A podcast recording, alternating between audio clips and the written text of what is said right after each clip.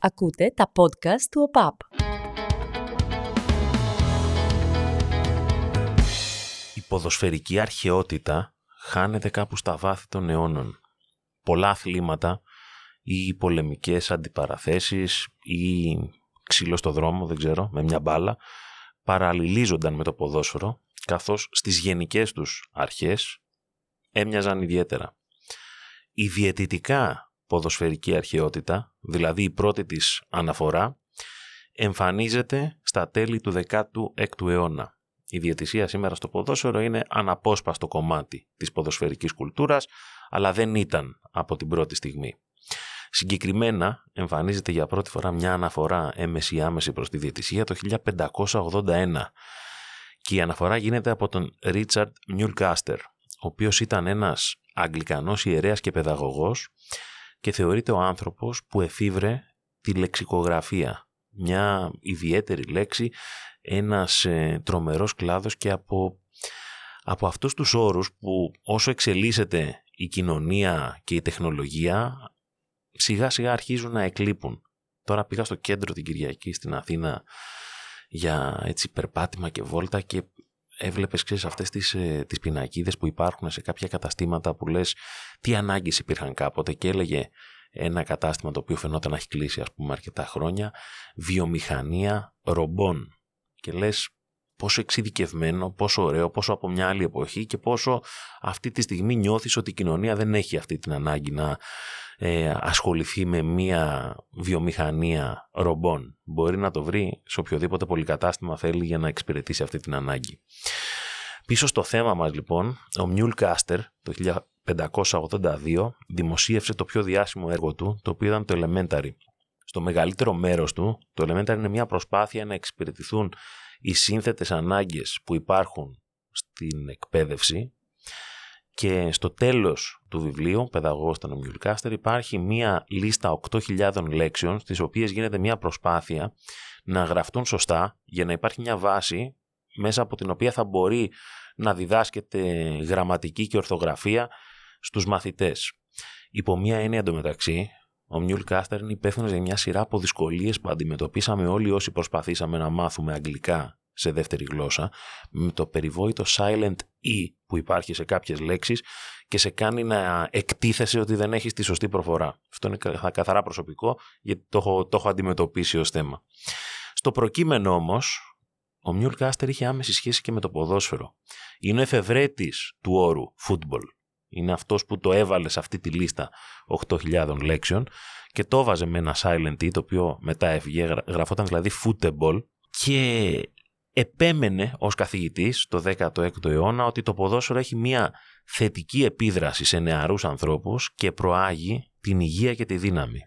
Ταυτόχρονα ήταν και ο πρώτος άνθρωπος που σε απομνημονεύματά του η δημοσιογραφική κάλυψη της τότε εποχής κατέγραψε την παρουσία των διαιτητών στην ποδοσφαιρική αρχαιότητα, τους οποίους χαρακτήριζε ως δικαστές του αθλήματος διότι μέχρι να μπουν ας πούμε επισήμως οι δικαστές του αθλήματος όπως τους έλεγε ο Μιουλ Κάστερ τότε το ποδόσφαιρο μπορεί να θεωρείται ως ένα άθλημα όπου θα υπήρχε μια συμφωνία κυρίων για το αν υπάρχει ή όχι παράβαση. Δηλαδή αυτό που λέμε στην Ελλάδα το ότι ζητάμε πριν ξεκινήσει το παιχνίδι. Χρόνια μετά πάντως ε, στο σήμερα οι διαιτητές αποτελούν την αφορμή τεράστιων ατελείωτων διαφωνιών στο ποδόσφαιρο αρκετών προφάσεων και συνήθως γίνονται αποδέκτες πολλών κατηγοριών. Από ανάλαφρες και ιστορικές αναφορές μέχρι βαριές κατηγορίες. Θέλω να ξεκαθαρίσω όμως κάτι. Οι διαιτητές είναι ακριβώς όπως ένας οποιοδήποτε επαγγελματικός κλάδος. Είναι δεδομένο δηλαδή ότι υπάρχουν καλοί διαιτητές και υπάρχουν και κακοί διαιτητές. Μέτροι διαιτητές, λίγο πιο επιπόλαιοι καλών αλλά και κακών προθέσεων. Μερικοί αποδεδειγμένα ε, άνθρωποι οι οποίοι προσπαθούσαν να ευνοήσουν ας πούμε, μια συγκεκριμένη ομάδα, μιλάω γενικά ε, δηλαδή και για την Ελλάδα και για το εξωτερικό, ε, αλλά και κάποιοι καλοί και ηθικοί οι οποίοι προσπαθούν να κάνουν τη δουλειά τους με τον καλύτερο δυνατό τρόπο. Δεν γίνεται, αλλά δεν μπορεί ταυτόχρονα να υπάρχει και τσουβάλιασμα για έναν ολόκληρο κλάδο. Ότι όλοι είναι έτσι ή όλοι είναι αλλιώς. Δεν υπάρχει σε κανέναν, γιατί να υπάρχει και στην διαιτησία, θα πω. Αυτό που είναι ανυπόφορο για έναν ουδέτερο θεατή ή μάλλον για έναν θεατή ο οποίος υποστηρίζει μια ομάδα είναι να γίνεται συνέχεια ένα λάθος υπέρ ενός. Τότε λες ότι ξέρεις, δεν είναι ότι είναι καλός ή κακός ο διαιτητής, θέλει να, να ευνοήσει κάποιον.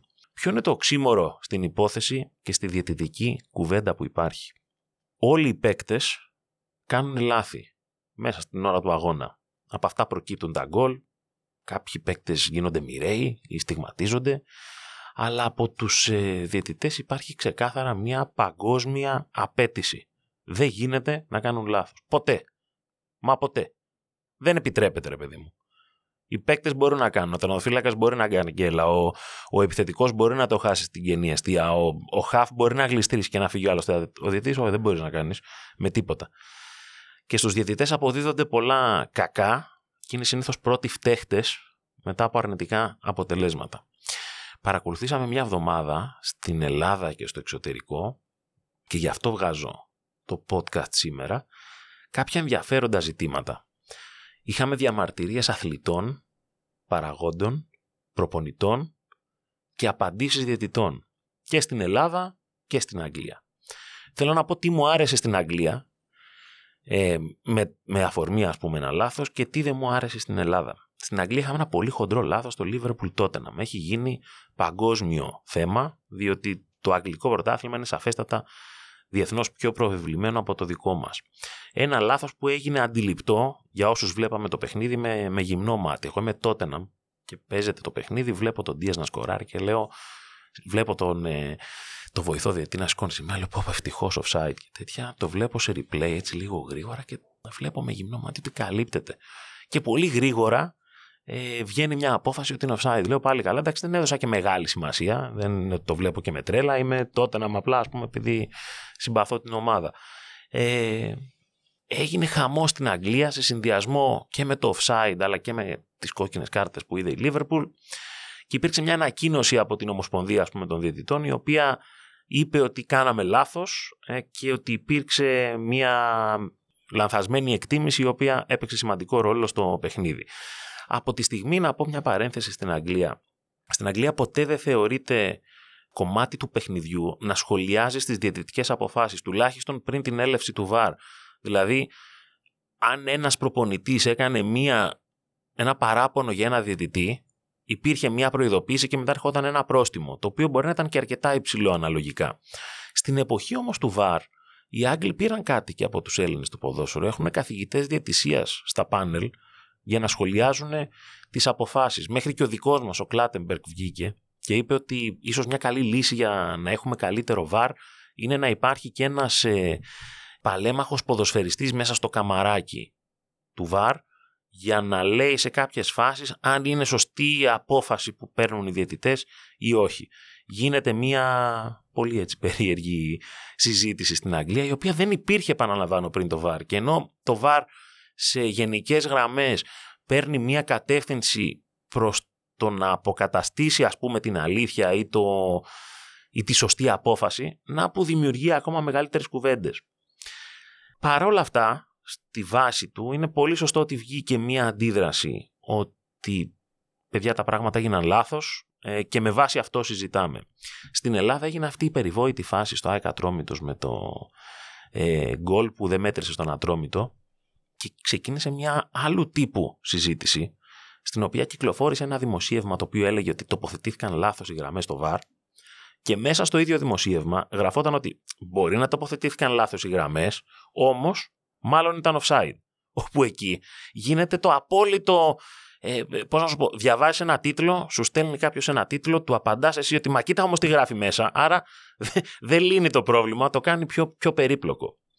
Οπότε νομίζω σε αυτή την αντίδραση είναι, πρέπει και οι διαιτητές να προσαρμοστούν και γενικά οι επιτροπές διαιτησίας στο πώς είναι η κατάσταση στον κόσμο το 2023.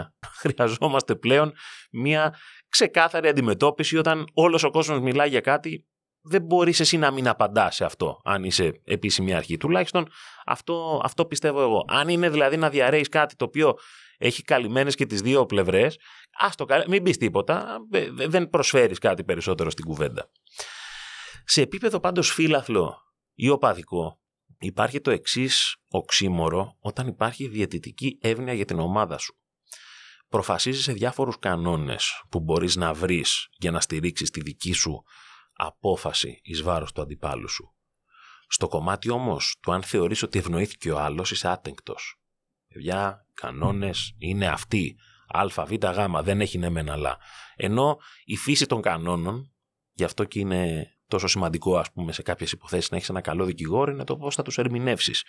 Και αυτή είναι και η δυσκολία του διαιτητή που πρέπει να αποφασίζει όχι πίσω από μια ε, δικαστική έδρα, αλλά μέσα στο πεδίο, σε ένα άθλημα χιλιάδων επαφών μέσα σε 90 λεπτά, να παίρνεις γρήγορες αποφάσεις για το ξέρεις τι, αυτό είναι φάουλ, αυτό δεν είναι. Αυτό είναι κίτρινη κάρτα, αυτό δεν είναι. Αυτό παρατηρείται πάντως όχι μόνο στο παδικό κομμάτι, αλλά και στο κομμάτι το προπονητικό. Ποτέ δεν θα δεις ένα προπονητή ο οποίος κέρδισε και είχε έτσι κάποια σφυρίγματα, ας πούμε, υπέρ του που λέμε, να πει ότι κερδίσαμε, αλλά είχαμε και τη βοήθεια, ξέρω εγώ, σε κάποιες φάσεις των αποφάσεων.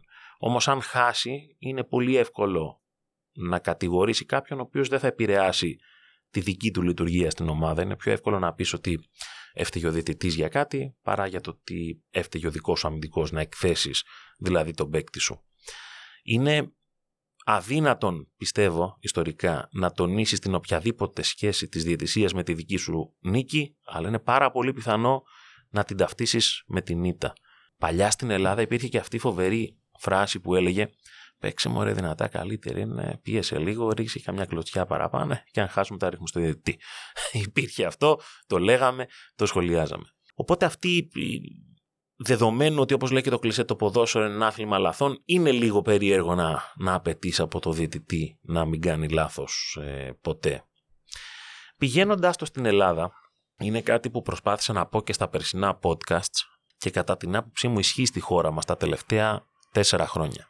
Απλώς την περσινή χρονιά η κουβέντα έγινε λίγο πιο έντονη για τα διαιτητικά σε σχέση με τα προηγούμενα χρόνια, επειδή είχαμε τέσσερις να πηγαίνουν για το πρωτάθλημα μέχρι το τέλος και το ενδιαφέρον ήταν σε πάρα πολλές κατευθύνσεις. Δεν είναι ότι είχαμε μια ομάδα να έχει ξεφύγει όπως και γίνει στα προηγούμενα πρωταθλήματα και κάπως έπεφταν οι τόνοι ή η συζήτηση γινόταν για τις θέσεις 2, 3 ή 4.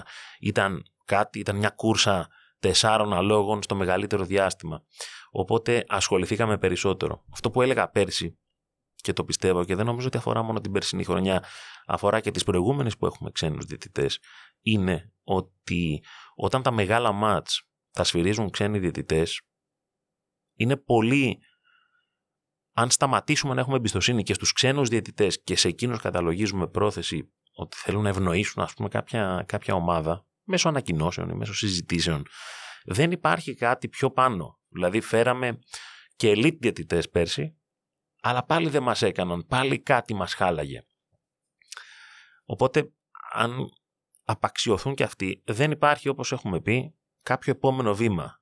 Εκτός αν φέρουμε εξωγήινους να σφυρίξουν. Δεν, δεν υπάρχει κάτι καλύτερο να φέρεις δηλαδή. Δεν είναι οι καλύτεροι διαιτητές στην Ευρώπη που σφύριξαν τα περισσότερα παιχνίδια των ε, περσινών playoff. Ή κάποιοι διαιτητές, αν όχι πρώτης γραμμής, γιατί πρώτης γραμμής διαιτητές, δηλαδή elite διαιτητές, έχουμε και στην Ελλάδα. Α πούμε, ο Σιδηρόπουλος είναι ένας elite διαιτητής για την UEFA. Άλλο αν εμείς δεν τον θέλουμε στα ελληνικά ντέρμπι.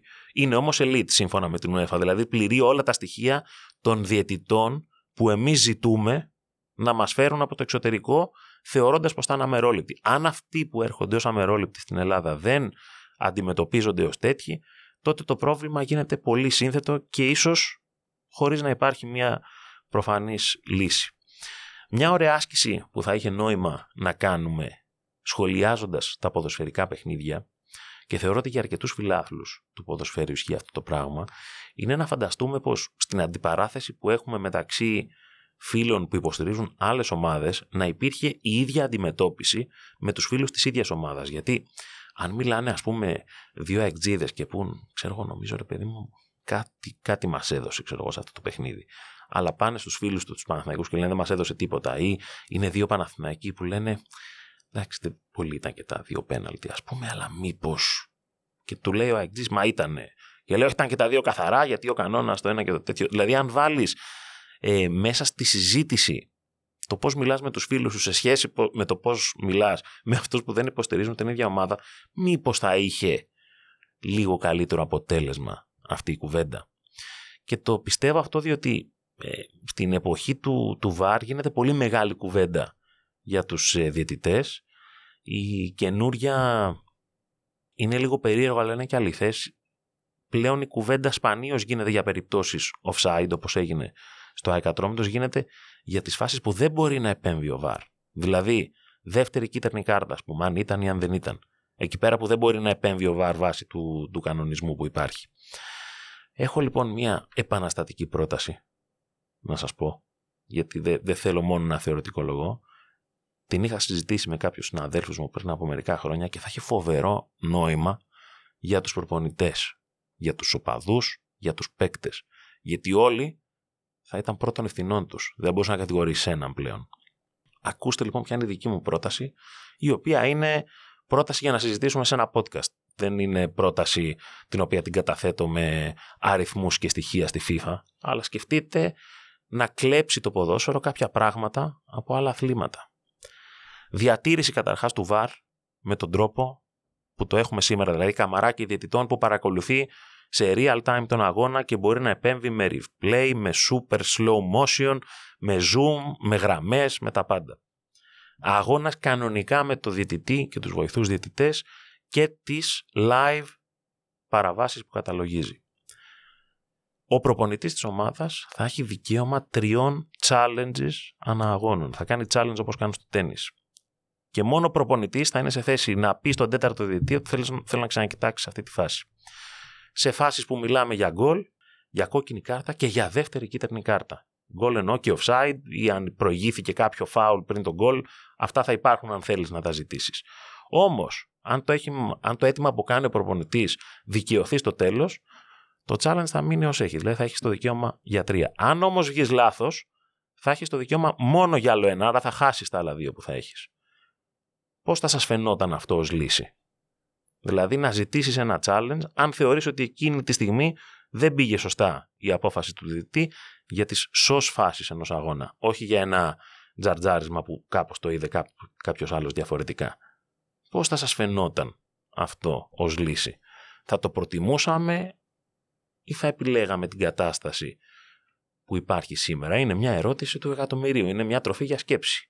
Γιατί αν το ζητήσει ο προπονητής και το χάσει, μετά του λες γιατί το ζήτησες εκεί πέρα; Μήπως θα βρούμε τον προπονητή που θα ρωτάει αν έπρεπε να δοθεί παράβαση ή όχι. Και εδώ είναι η ερώτηση του δισεκατομμυρίου. Άντε και το ζήτησες και είσαι ο Κόλμαν στο ατρόμητο ΣΑΙΚ και σου έρχεται αυτή η φάση με το, με το offside που δεν φαίνεται που είναι ακριβώς ο τερματοφύλακας. Τι κάνεις εκεί; Ποιος βάζει το χέρι του για το τι είναι σωστό και τι είναι λάθος σε αυτή τη φάση; Εδώ σας θέλω. Πάλι για τα ίδια θα συζητάμε. Ακούτε το εντός έδρας στο Spotify, στα Google αλλά και στα Apple Podcasts. Μέχρι την επόμενη φορά, να είστε καλά.